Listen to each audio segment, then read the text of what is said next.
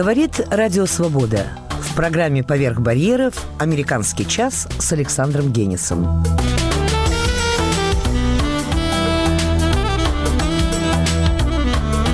Сегодня в выпуске. Премьера. Муза на импорт. Селлинджер и русские дети.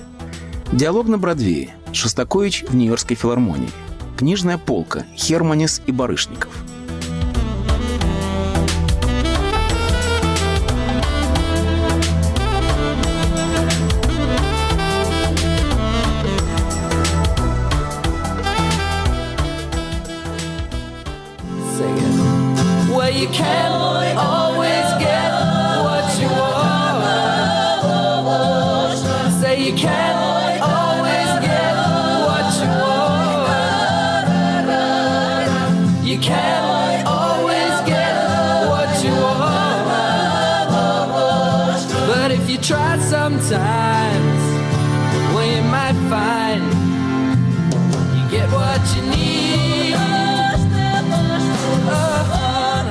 прошлый год в американском часе звучал встреченный с большим интересом цикл Владимира Абаринова «Муза на экспорт», в котором рассказывалось о судьбе культовых русских книг в Америке.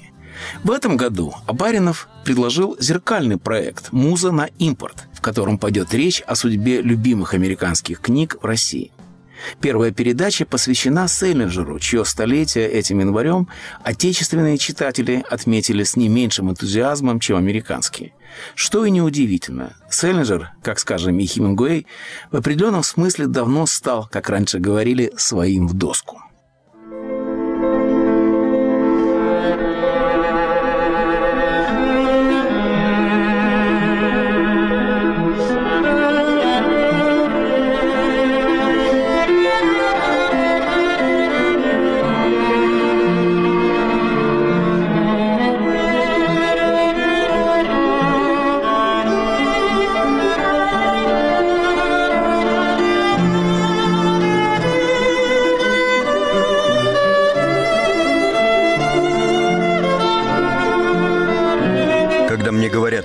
Западная культура – источник всяческой скверны и пагубы, я, мягко говоря, недоумеваю. Я вырос на книгах Марка Твена, Диккенса, Фенемура Купера, Драйзера. Как я могу отказаться от этого наследия?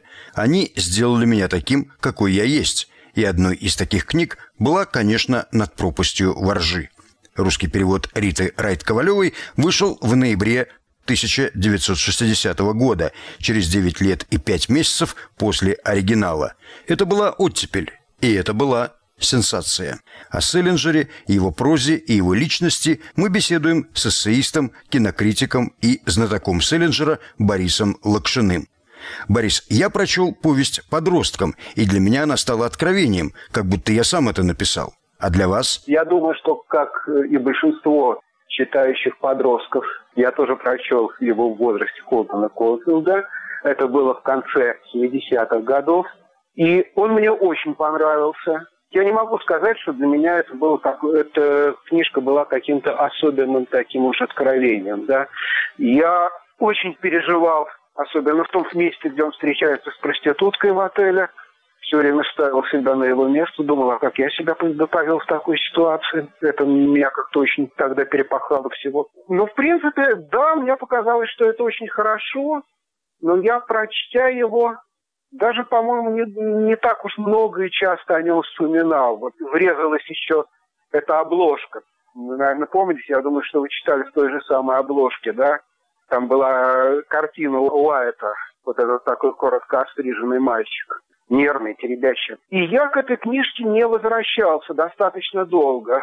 Потом, когда я уже приехал сюда и более-менее выучил английский, я решил ее перечитать. И, в общем, я подумал, что да, отличная книжка, очень хорошая. Хотя, честно говоря, я все равно даже и в этот момент не понял, почему, собственно, она стала вот настолько ключевой для своей эпохи и для многих людей. Потом я над этой книжкой много думал. И мне кажется, что я кое-что про это дело понял. Эта книжка, она ознаменовала какой-то совершенно принципиально другой подход к реальности. Вот такую вот подростковую субъективизацию реальности, когда тебе кажется, что то, что ты чувствуешь в данный момент, ты подросток такой, вот это вот самое главное и есть. Что мир такой, каким ты его чувствуешь, и никакой другой. И все остальное ты отвергаешь. Вот это вот ощущение, возможно, поэтому эта книга и стала настолько культовой. Ведь если так подумать, что Селлинджер – это последний культовый писатель, последний умерший культовый писатель, вокруг которого был настоящий культ. Причем культ даже такой довольно странного и не очень приятного свойства. Да?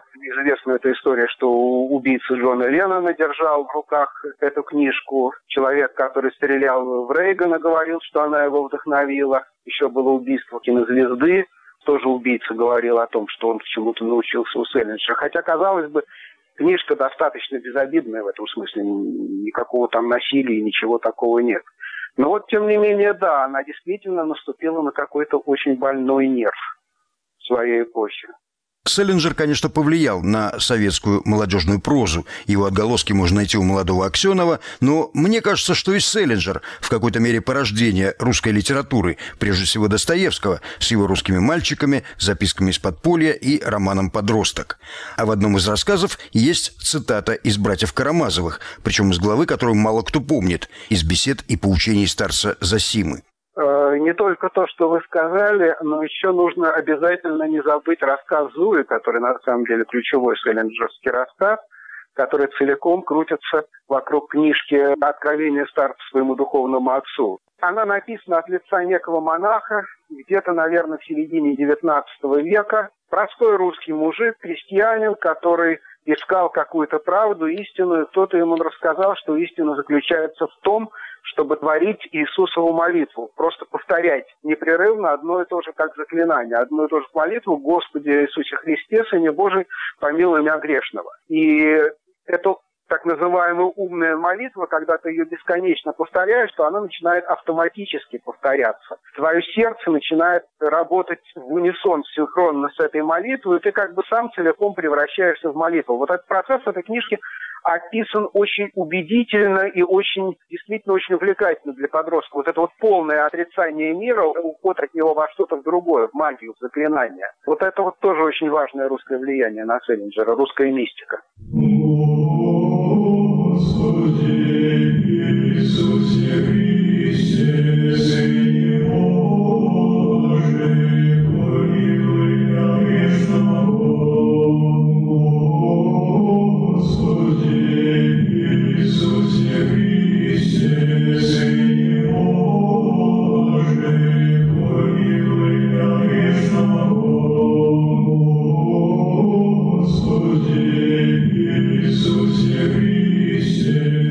которая выросла в Америке, прочла «Над пропастью воржи» с интересом, но без фанатизма, с каким когда-то читал я.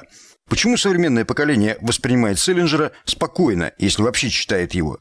Ведь, казалось бы, бунт тинейджера – вечная тема. Вот это интересно, ведь именно эта повесть, она существует практически во всех американских школьных программах. Практически все американские школьники вынуждены это дело проходить. Проходят они его примерно, ну, по крайней мере, те, с которыми мне приходилось говорить, и то, что они мне говорили про себя и про своих друзей – что энтузиазм у них к этой книге примерно такой, какой у нас был энтузиазм книги, там, я не знаю, Шолохова «Поднятая целина». Примерно. Им это совершенно, в общем, пофигу. Как это попало в школьную программу, тоже понятно, потому что школьную программу все-таки составляли бывшие бэби-бумеры, которые когда-то это дело прочли, и им показалось, что это самая главная книжка вообще.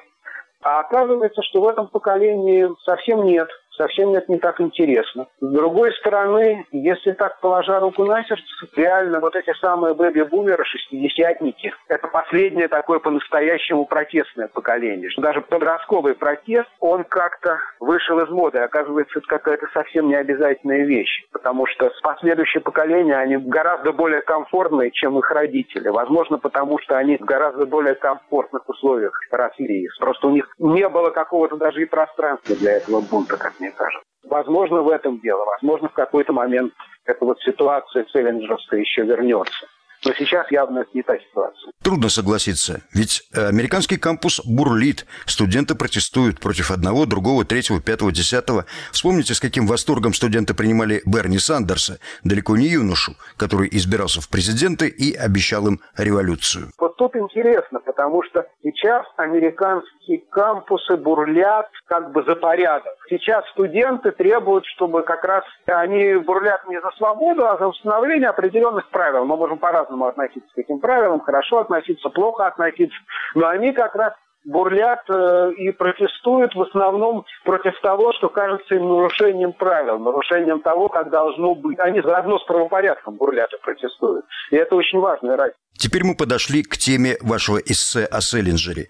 Вы, кажется, не верите в его военную травму и считаете, что он нарочно мистифицировал свою личность, напустил тумана, что это такой пиар-проект. Ну нет, не совсем, э, не совсем так, конечно. Я не знаю, какова была военная травма Селлинджера. Безусловно, это была какая-то травма. Он, как известно, работал в контрразведке, в армейской, много чего видел, исколесил Европу во время войны, и даже жену оттуда привез немку который вроде как сотрудничал с гестапо. А это не легенда? Это не легенда, это практически доказано. Она потом вернулась обратно в Германию, ее следы потерялись. То есть получается, что он на ней женился, чтобы что, спасти от преследования? Или спасти в другом смысле, наставить на путь истинный? Трудно сказать, я не знаю. Вот этот вот момент как раз у биографов совершенно не раскрыт, поскольку он сам был человеком чрезвычайно скрытным и никому ничего про это не рассказывал, про, э, про этот кусок своей жизни.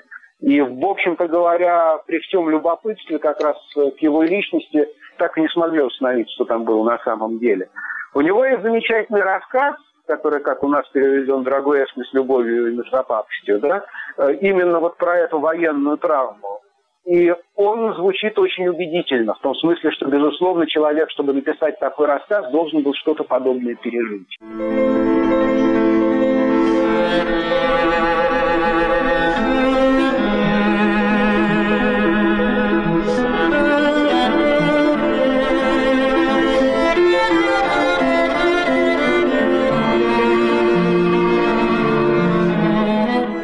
Волнах Радио Свобода в программе «Поверх барьеров» «Американский час» с Александром Генисом. Так что же с ним, собственно говоря, произошло? Почему он стал затворником? Он был, безусловно, человек чудаковатый со странностями, но то, что произошло, то, что он стал отшельником, то, что он заперся в этом самом Нью-Хэмпшире, в этом Корнише, вот, то, что он разорвал все свои практические отношения, общение со всеми, вот, это больше как бы характеризует его как писателя.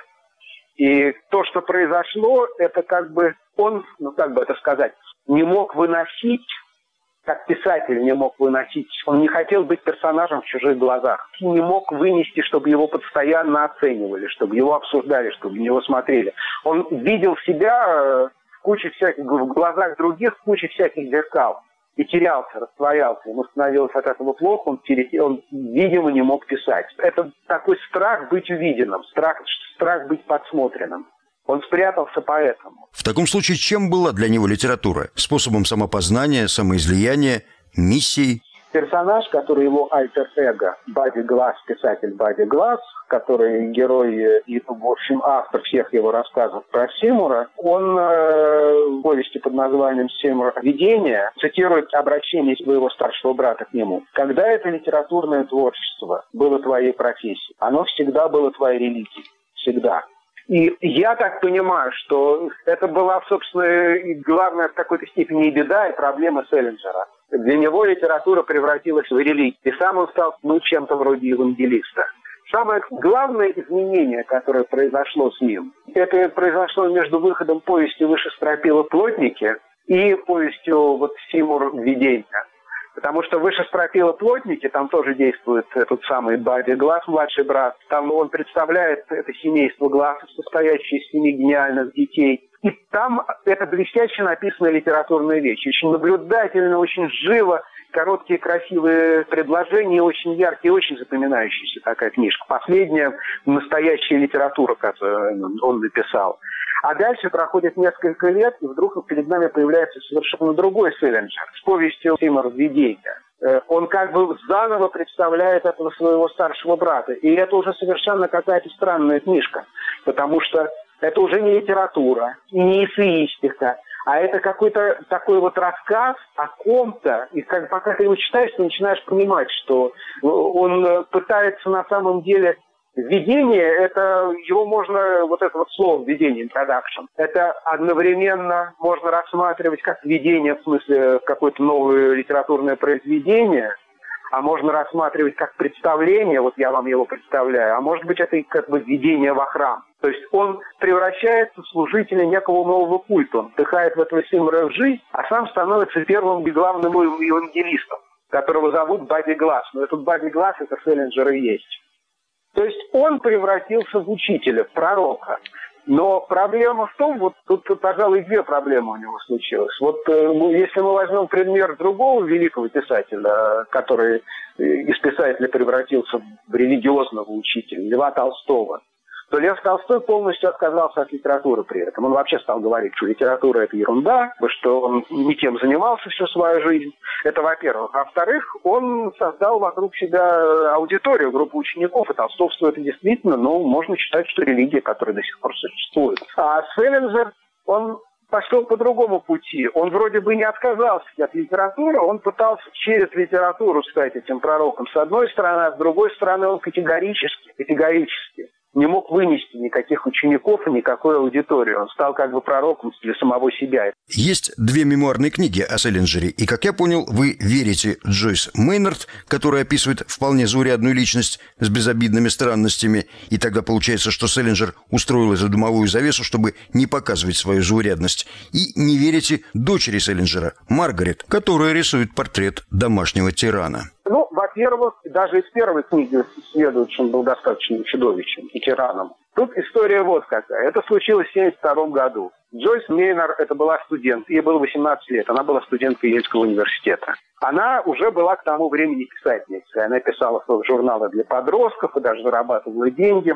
Вот. И вышла про нее большая статья, по-моему, в Нью-Йорк Мэгазин, где она выступала как, как бы голос своего поколения. Эта статья сопровождалась ее фотографией. Такая 18-летняя девочка, очень симпатичная, очень такой необычной внешности, и на руках у нее были такие огромные часы. Эти огромные часы на руках, ну вот в точности те часы, которые героиня рассказа Эсмот подарила главному герою в конце этого рассказа. И вот она, статья вышла, она проснулась знаменитой, и у нее ей стали приходить огромное количество писем читателей. И на третий или на четвертый день ей пришло письмо от Селлинджера который к тому моменту уже прятался в этой своей нью-хэмпширской глуши. Она его даже не читала, но знала, что он знаменитый писатель. И она с ним стала переписываться. И она с ним пару месяцев переписывалась, потом приехала к нему в гости, а потом осталась с ним жить. Бросила ель, он ее уговорил, что это все не нужно, все ни к чему, и э, поселилась с ним в этом самом Нью-Хэмпшире.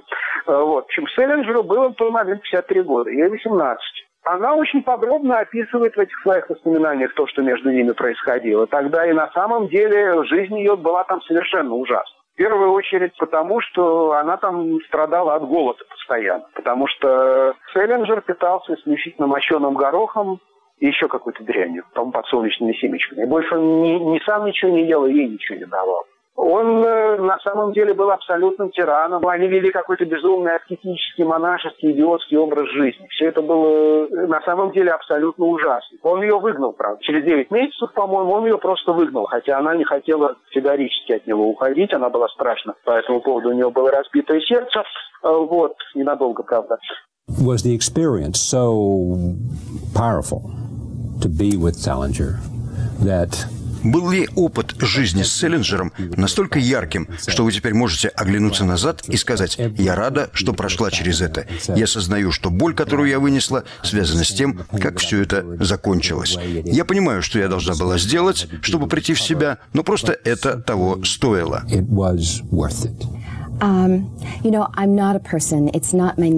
Знаете, я не такая. Не в моей природе предаваться сожалениям. Какой моя жизнь должна была стать, такой она и стала. Но я не могу, положа руку на сердце, сказать, я рада, что сделала это. Не можете. Нет, не могу. Um, uh,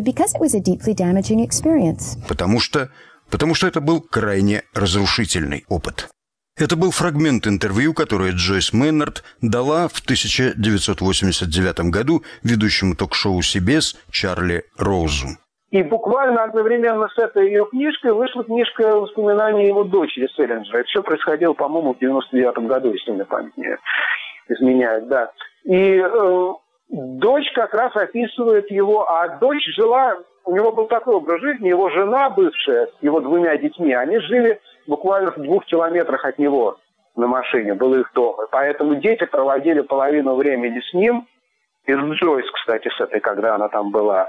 Вот. Детям было в этот момент, по-моему, 12 лет и 8, а Джойс было 18. Они, в общем, друг от друга меньше отличались, чем одна от него. И как раз дочка написала такую страшную, там сказать, историю про страшного тирана, про человека, который создал вокруг себя культ, который, так сказать, э, разрушил ей всю жизнь. Но это как раз любимая американская тема о родителях, которые сломали ребенка всю жизнь. Она действительно была какая-то неудачница по жизни, довольно несчастной. А ее младший брат Мэтью, который стал киноактером, который был человеком, в общем, вполне успешным, он как раз говорил, что все это ерунда, что у него было отличное детство, что ничего общего его детство не имеет с тем, что описала его старшая сестра, что Селлинджер был для него заботливым, э, любящим отцом, и ничего такого он не помнит и даже не хочет вообще это все обсуждать. И последний вопрос о загадках, о тайнописи Селлинджера. Об этих шифрах написаны тома толкований на все лады.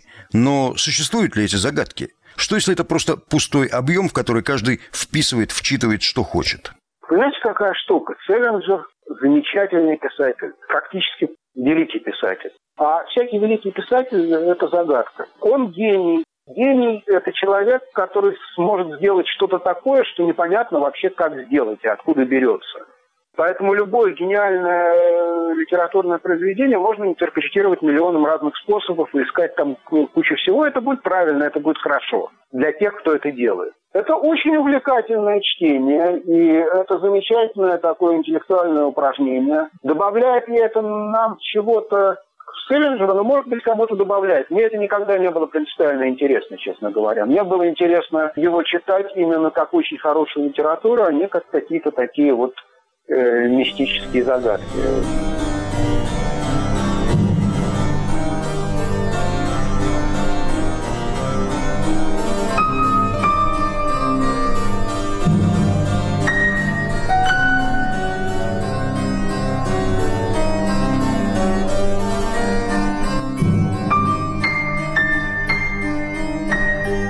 С нами был эссеист и кинокритик Борис Лакшин. Мы слушали Иисусову молитву в исполнении хора Валаамского монастыря, художественный руководитель Алексей Жуков и музыку Бориса Чайковского к сериалу Евгения Ташкова «Подросток».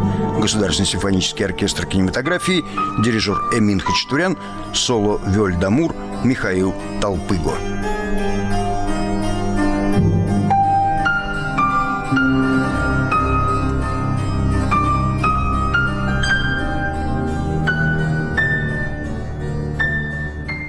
And you read your Emily Dickinson, and I my Robert Frost.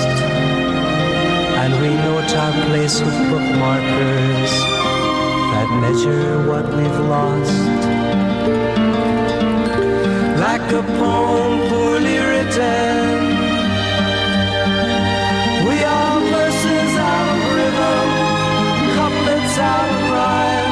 in syncopated time and the dangling conversation and the superficial sighs. Говорит Радио Свобода. После краткого перерыва вы услышите во второй части «Американского часа». Диалог на Бродвее. Шостакович в Нью-Йоркской филармонии. Книжная полка. Херманис и Барышников. Superficial sighs.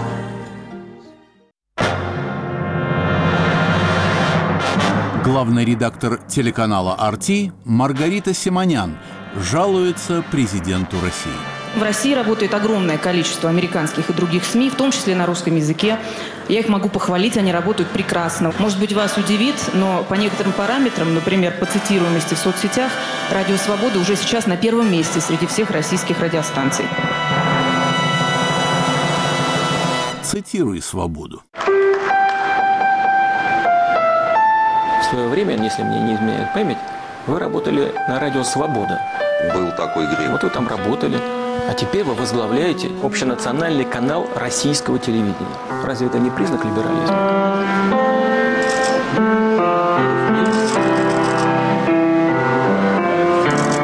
Свобода – это возможность выбора.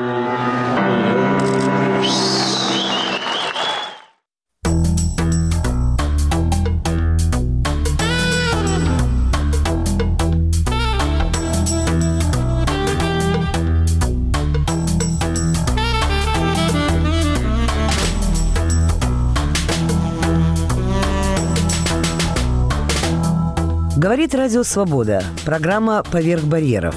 Продолжаем «Американский час» с Александром Генисом.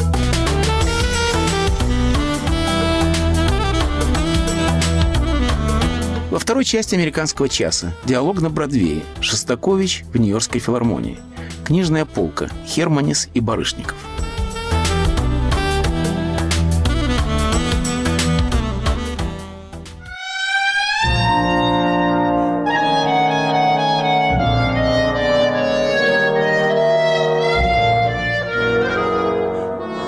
Второй части «Американского часа» диалог на Бродвее, который мы ведем с музыковедом и культурологом Соломоном Волковым в бродвейской студии «Радио Свобода». Соломон, о чем говорят на Бродвее? На Бродвее обсуждают, и, должен сказать, с э, большим энтузиазмом и восторгом, новые выступления нового руководителя Нью-Йоркской филармонии Япа Ван Свейдена. Он очень как-то пришелся по душе нью-йоркским критикам и нью-йоркской публике. Что очень-очень непросто, потому что публика наша взыскательная и недоброжелательная, особенно к новичкам. Вы знаете, вот все, что вы сказали, относится в еще большей степени не к публике даже, и не к критикам даже, а к оркестру Нью-Йоркской филармонии. Это Которого все боятся. Да, вы точно говорите об оркестре. И мне было очень любопытно посмотреть, как встречает вот Ван Звейдена оркестр. Очень-очень был интересный опыт. Начнем сначала с репертуара. В концерте прозвучал скрипичный концерт Бриттона в исполнении э, голландской скрипачки. Это был для нее дебют. Очень талантливой. Будем ее еще слушать здесь, конечно, в Нью-Йорке. Она э, давно сотрудничает с Ван Звейденом, который ведь голландец. А главное, седьмая симфония Шостаковича, конечно. Причем это любопытно, вот мы сейчас в январе обсуждаем это событие, оно произошло не так давно. В январе также отмечается и 75-летие снятия блокады Ленинграда. А седьмая симфония Шостаковича – это произведение, которое неразрывно связано с обликом блокадного Ленинграда, хотя вокруг этого сочинения масса всяких контроверсий, чему она на самом деле посвящена. Формально она посвящена городу Ленинграду, и всегда считалось, и считается до сих пор, что ее содержанием является нашествие гитлеровцев и те, так сказать, мучения, которые претерпел город Ленинград, который в итоге произошла очередная трансформация имиджа Петербурга, Петрограда, Ленинграда, и Ленинград стал городом-мучеником, которого никогда в своей истории не было. Это произошло именно в результате блокады. Ван Звейден включил это произведение в свой цикл, который на протяжении всего сезона будет проходить под названием «Музыка совести» – «The Music of Conscience». И для него тоже это сочинение является символическим. Вообще-то говоря, мы можем сказать, что седьмая симфония Шостаковича является, быть может, самой знаменитой симфонией XX века на сегодняшний момент. И уж, конечно же, она культовую позицию занимает в России, где ее все лидеры советские знали. Ее слушал Сталин, который дал Шостаковичу за нее э, Сталинскую премию первой степени. Ее слушал и говорил об этом Хрущев. Ею пытался дирижировать выпивший Ельцин. И Путин вспоминает в своих мемуарах, как его приятель виолончелист Ралдугин водил на исполнение седьмой симфонии, объяснял, что вот здесь вот идут немцы, а вот здесь они терпят поражение и так далее. И так Словами далее. объяснял. Да, объяснял, да. Про эту музыку в России знают, в общем, все, даже те, которые Саму музыку, может быть, никогда не слышали, но про существование седьмой симфонии как символа блокады Ленинграда знают все. В Нью-Йорке, конечно же, об этом знают совсем не так много, и мне было немножко даже забавно в программке читать, там аннотация помещается обыкновенно, где какой-то нью-йоркский музыковед рекомендует в качестве дополнительного чтение вот к этому исполнению прочесть там одну, другую, третью западные книги «Облака Ленинграда». Это, кстати, довольно популярный сюжет на Западе. Есть энное количество книг на эту тему. Я немножко... Солсбери знаменитая книга. Да, да. «Облака». Э, ну, И даже новые. Они появляются регулярно. Это очень такой Драматический заманчивый, момент заманчивый драматический сюжет. И даже можно понять, почему он. Компактный, трагедия, люди, свидетельства. Ну, вы знаете, когда я глядел на публику, мне, конечно, было это смешно. Ни- ни- никто из этих людей, придя домой, не купит и, и не станет читать книгу о блокаде Ленинграда. Это был дневной концерт. В зале было очень много вот такой специфических, замечательных нью-йоркских старушек, э, как я их называю, старушки с голубыми волосами. Да, так они по-английски называются. Да. Blue Hair Ladies. Да, которые переходят уже на окерах, как, как это по- по-русски называется, это каталки, на каталках. Ходунок. Ходунок, да, э, туда. И для них главное вообще вот в этом событии то, что они выбрались вот в, Ой, в вы знаете, концертный зал. Соломон, это мои герои, и я не дам их обижать, потому что каждый раз... Я их не когда- хочу обижать никоим каждый раз, образом. когда я прихожу в музей и вижу старика или старуху, которого везут на каталке, и у которого горят глаза от живописи, я думаю, господи, какая счастливая старость. Нет, вы знаете- И это относится к музыке тоже. Нет, нет, нет, нет, нет, нет, Саш, вот, вот здесь вы не правы. Их как раз, уверяю вас, что их и, и живопись, и музыка интересует, горят глаза у них не от этого. У них горят глаза от того, что они выбрались в свет, что они могут выехать. Между прочим, что мне тоже понравилось, довольно много молодежи, причем явно, знаете, экскурсия вот там. Человек 15 сидело вместе с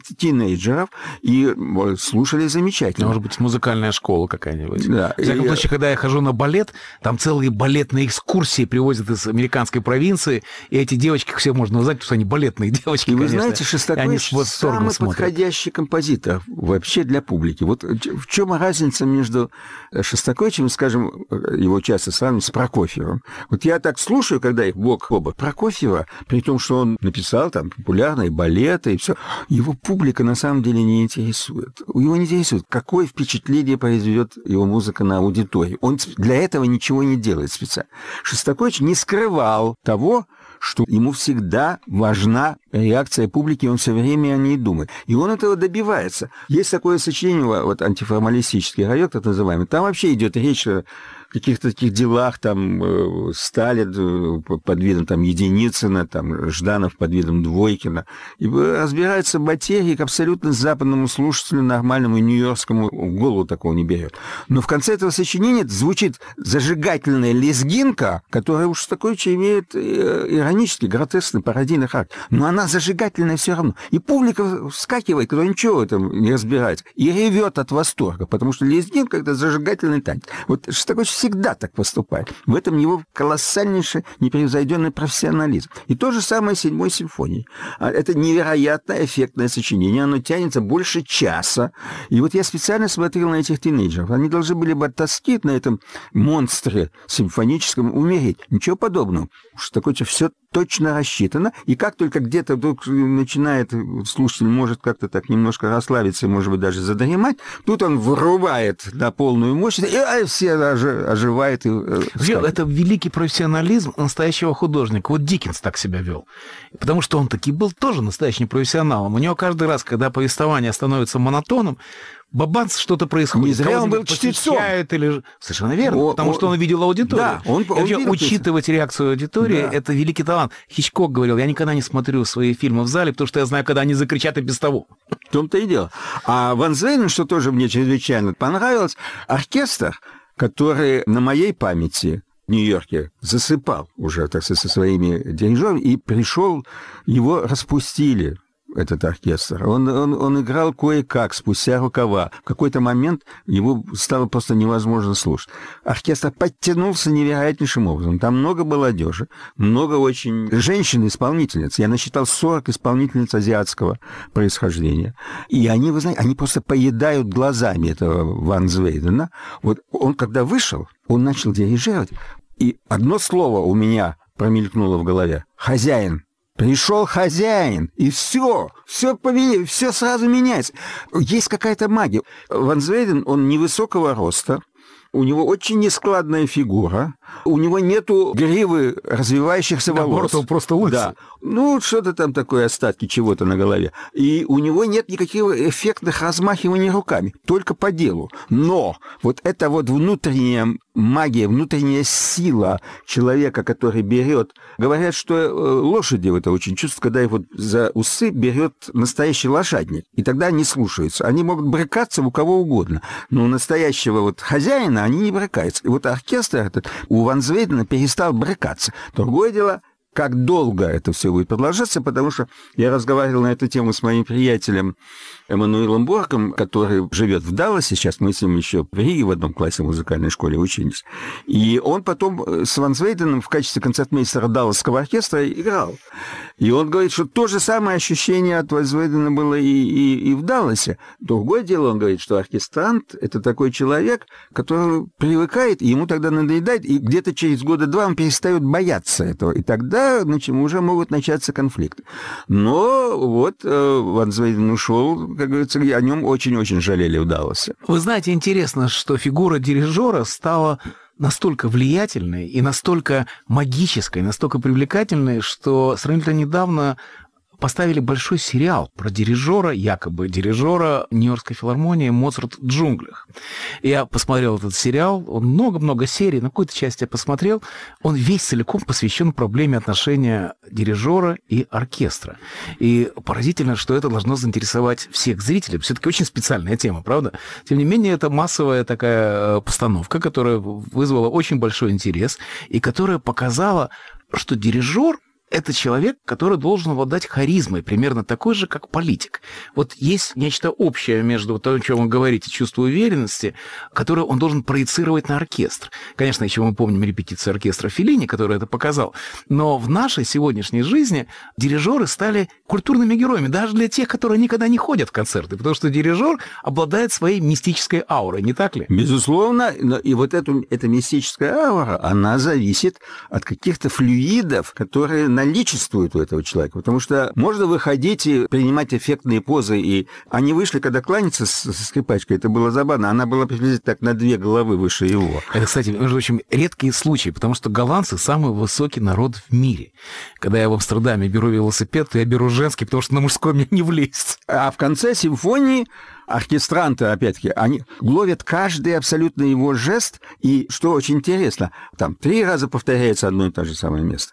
Один раз он показывает, они играют так. Второй раз он показывает это, они играют так. Третий раз он не показывает, как бы они должны были попяться. Нет, они тогда не играют, потому что он не показал. Это, это лишнее свидетельство того, что они действительно не, не глазами в ноты упираются, а в дирижера. Это редкая очень вещь, а для Нью-Йоркского оркестра это вообще исключение из правил. И я счастлив, что наконец-то Нью-Йоркский оркестр попал в замечательные руки, и я предрекаю Ван Звейдену большое будущее с этим оркестром. А сейчас мы послушаем фрагменты седьмой симфонии Шостаковича.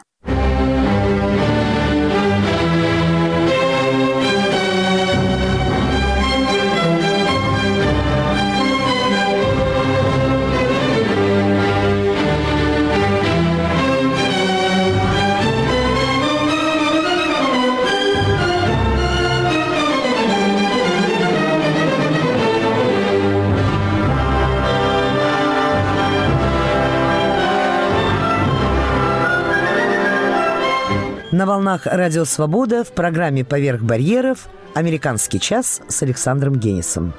В эфире «Диалог на Бродвее», который мы ведем с музыковедом и культурологом Соломоном Волковым в бродвейской студии «Радио Свобода». Книжная полка. Сегодня я хотел бы поговорить о книге, которую с большим удовольствием мы оба прочли, и которая, к сожалению, не очень доступна для наших соотечественников в России, но не в Латвии. Речь идет о книге знаменитого европейской звезды режиссера Алвиса Херманиса. Книга называется «Дневник». Ее перевела и замечательно перевела Ольга Петерсон. И выпустила издательство «Нептунс». Тут, надо полагать, означает Нептун. И она разошлась мгновенно в Латвии, но она совершенно неизвестна в России. И это очень печально, потому что книга, по-моему, восхитительная. Я вот своим друзьям в Москве категорически рекомендовал эту книгу, и сейчас они как раз разбирают, пытаются заключить контракт по поводу издания этой книги в России большим тиражом, чтобы можно было ее прочесть всем. Дело в том, что Херманис — человек, который знаменит во всем мире, особенно в Европе, он всюду ставится, и он очень интересно ставит русскую литературу, именно русскую классику. И не только классику. Татьяну Толстую, например, он поставил по ее рассказу, спектакль «Соня» сделал. По Шукшину. Он занимается русской литер... пропагандой русской литературы в Латвии. И именно поэтому, как это водится в России, чем больше Родину мы любим, тем меньше нравимся мы ей, как говорил Пригов. И именно поэтому он персона нон-грата в России. Ему нельзя въезжать в Россию. Путинский режим решил, что он враг народа. Но я надеюсь, что на книгу это не распространяется, и читатели ее смогут с ней познакомиться. Но пока я хотел немножко рассказать, о, о чем эта книга. Дело в том, что она называется «Дневник». Но на самом деле это не совсем так. Он сам пишет, что что это за дневник, который предназначен для чтения всех. И это его театральная исповедь, я бы сказал. Так великолепно написанная. Меня поразило, как ловко и здорово он пишет. И бесчисленное количество интересного материала, исторических анекдотов. Он всех знает, обо всех смешно пишет. И начинает он с себя, начинает он с латышей. И рассказывает о том, он живет где-то на хуторе. Вообще в Латвии у все, все когда-нибудь живут на хуторе. Это не очень понятно русскому человеку, но нам с вами как раз понятно, потому что в Латвии всегда есть какой-то хутор. И хутор это где-то далеко от всего, от всей остальной цивилизации. Вот он живет на хуторе в глухом лесу и говорит, что латыш хорошо себя чувствует только тогда, когда он не видит другого латыша. И он говорит, здесь каждый сам по себе, и уже поэтому каждый здесь режиссер. С этого начинает Хермани свою исповедь. А дальше идет рассказ о его театральной жизни. Причем, конечно, мелькают имена совершенно поразительные. Начинается главка с того, что вот как-то заходит Пласида Доминго. И вот выясняется, что они немедленно подружились. По какому поводу? Ну, не музыка, конечно, их подружила, а футбол. И выяснилось, что Пласида Доминго страстный футбольный болельщик, и он слетал в Бразилию, чтобы посмотреть матч Бразилия-Германия, одиозный матч, в котором Бразилия проиграла 7-1, 1.7 точнее, и он успел слетать, а потом вернулся обратно на репетицию. Или другая главка начинается с того, что появляется на репетиции нетрепка. И дальше Херманис пишет, я обожаю вещи, которые я никогда не знаю, потому что нужны быть только специалисты. Сугубо профессиональные детали. Он говорит, что на репетициях все поют в полголоса. Но когда репетируют с хором, то певцы и певицы стесняются петь в полголоса, потому что хор точно знает, как они поют. Ведь каждый человек в хоре мечтал быть солистом. Это и поэтому... Совершенно верно. И он говорит, что Анна Нетребко пела вовсю, потому что перед хором она не могла позориться. Это очень замечательная деталька такая. Очень интересно он пишет о природе театра. Он говорит о том, что театр изображает всегда человека в кризисе. Только для того он и нужен, чтобы сказать человеку, как ужасна его жизнь и почему он должен это смотреть два часа. В этом есть очень много точного. да. Да, и он говорит, что и чем отличается театр от кино? Тем, что в кино есть монтаж и режиссер, а в театре монтаж происходит у тебя в голове. И это точно, правда? Но, конечно, для нас с вами особенно интересно подробнейшее описание одного спектакля, который Хермани сделал с Барышниковым. Это спектакль «Бродский Барышников». Он уже легендарный. Он ездит по всем странам мира о чем, собственно говоря, Херманис и, и догадывался заранее.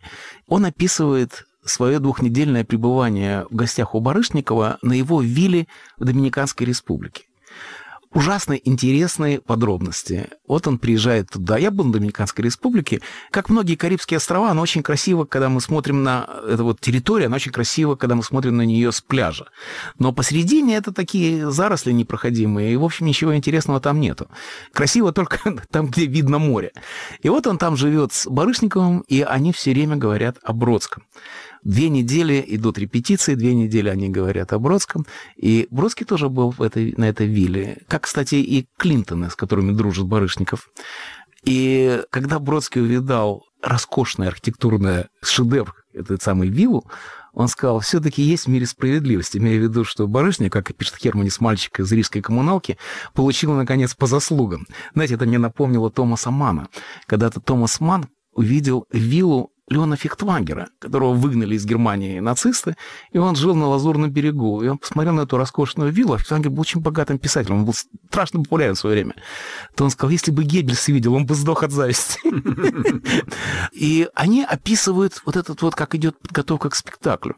И там очень много тонких замечаний о творчестве Бродского. И он рассказывает, по-моему, восхитительный анекдот о том, как он впервые прочел Бродского в библиотеке в Сан-Диего. Именно там он почему-то оказался. И говорит, Бродский на него подействовал физиологически. Он почувствовал массаж изнутри. Он сказал, что это переломило его настолько, что он украл книжку из библиотеки. Но он не знал, что все книжки, у них там чип какой-то, он звенит на выходе. Звенит, да. И говорит, когда полиция увидала, что я украл тоненький сборник стихов на иностранном языке, меня отпустили как сумасшедшего. И так это было его первое знакомство с, с творчеством Бродского. Интересно, что он говорит все время о том, что Бродский был очень жестоким и очень жестким человеком, который совершенно не понимал, что такое такт. Во всяком случае, так описывает Херманис. И со ему... слов Барышникова? Со слов Барышникова и со слов жены Барышникова, которая э, рассказывает совершенно поразительные вещи по вашей части. Он говорит, что его представили Бернстайну. Бернстайн дирижировал в этот вечер Малером и Моцартом.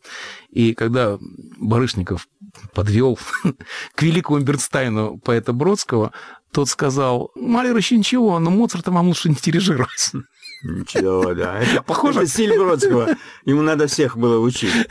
Он рассказывает другую замечательную историю. Это такими анекдотами полна книга о том, как они в Стокгольме, Дэри Колкот, знаменитый американский поэт, А даже не американский, Бродского. а карибский поэт, и друг Бродского, и Бродский, и Барышников гуляют по Стокгольму. У них был маленький ребенок с собой. Их не пускали ни в один ресторан из этого ребенка. И когда их выгнали из одного очередного ресторана, Барышников подошел к хозяину и сказал, вы должны гордиться. Вы единственный человек, который выгнали сразу двух нобелевских лауреатов. И этот эпизод кончается тем, как он поставил этот спектакль. И дальше одна цифра. Он говорит, когда объявили о продаже билетов на интернете, то все билеты на 10 спектаклей были проданы за 15 минут. Херманис говорит, я надеюсь, что они все читали стихи, но я в это не верю. Как вам кажется, как эта пара Барышников и Бродский, они входят уже в, как бы в такую легенду, знаете, вот это вот именно в паре. Как вам кажется, что их соединяет в нашем сознании? Ну, во-первых, конечно, это в первую очередь это два эмигранта. В Ленинграде они не были, насколько я помню, знакомыми. Они познакомились здесь. В любом случае, они подружились здесь. И они нашли какой-то общий язык. Вы знаете, когда меня иногда спрашивают, о чем Бродский разговаривал с Барышниковым, у меня для этих людей разочаровывающий ответ, потому что они в ответ думают, что я скажу о высоком, о поэзии. Конечно же, они разговаривали о поэзии, о литературе, об искусстве, о балете. Бродский многое узнал о балете от Барышникова.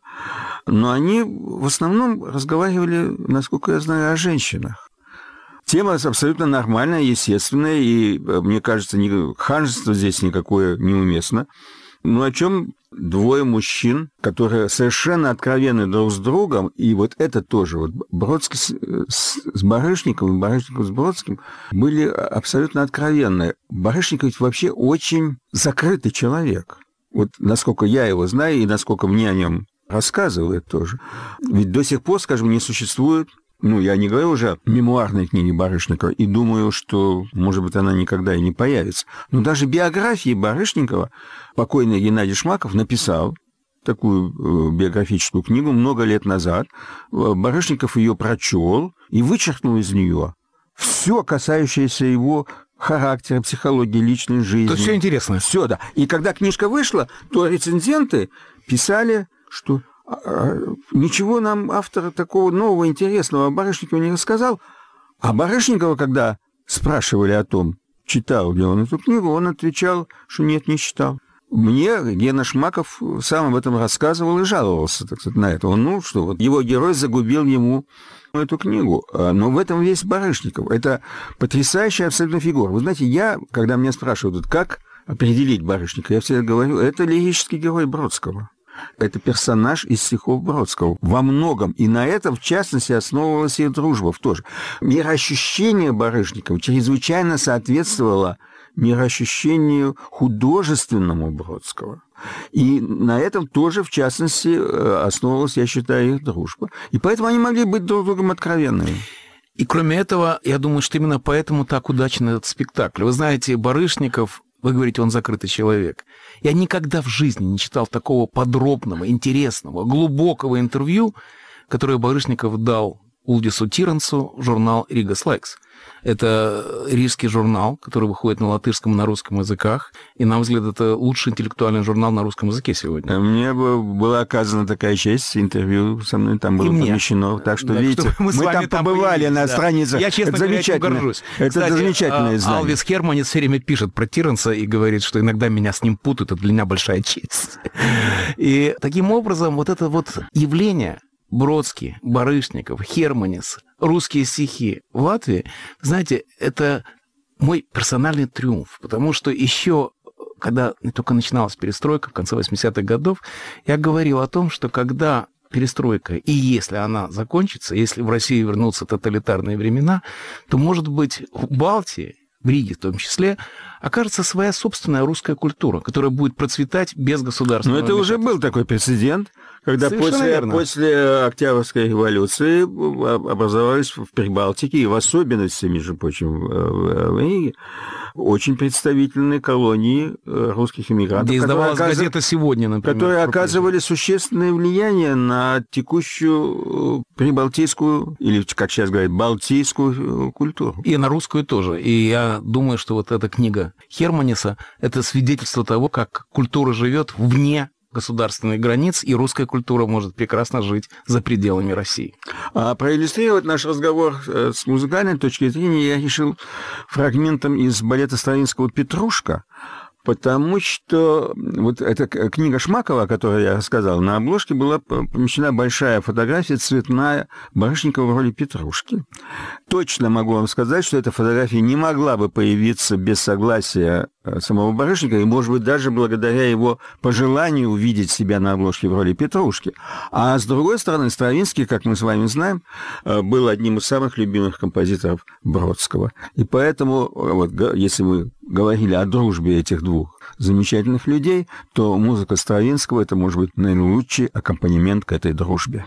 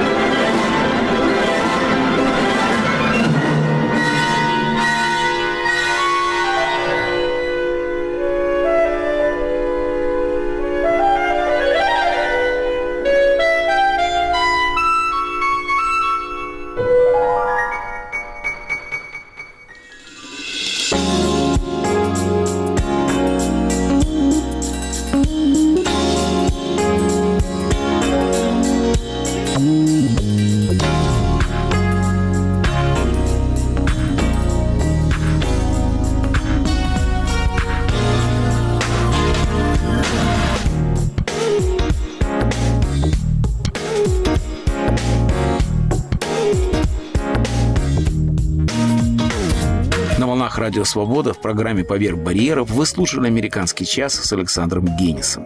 В этом выпуске принимали участие Владимир Абаринов и Соломон Волков, режиссер Григорий Эйдинов. Наш электронный адрес aagenis53 собака gmail.com. Ждем ваших откликов, реплик, вопросов. Ни одно письмо не останется без ответа. До следующей встречи в эфире, друзья. Говорит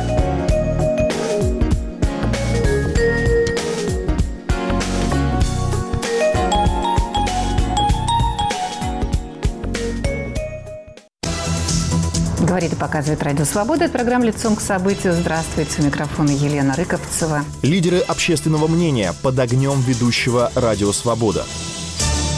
Избиратели тянут Путина, Путин тянет Медведева, Медведев тянет Мутко и всю эту остальную свою старую знакомую компанию. Все... Радио Свобода. Мы стоим лицом к событиям. Слушайте сразу после выпуска новостей.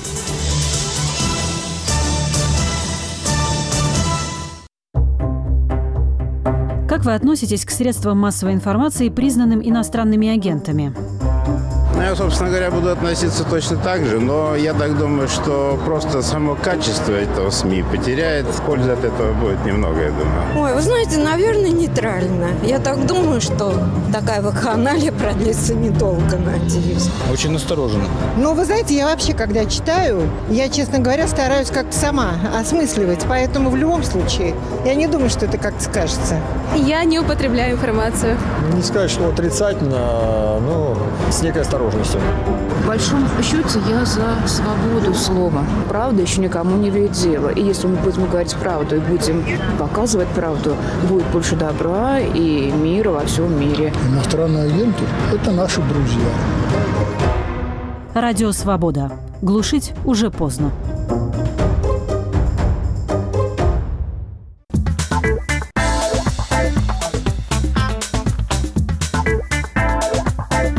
Говорит Радио Свобода. Слушайте нас на всей территории России. В следующем часе нас можно слушать в диапазоне средних волн на частоте 1386 кГц. Свободный информационный мир. Радио Свобода.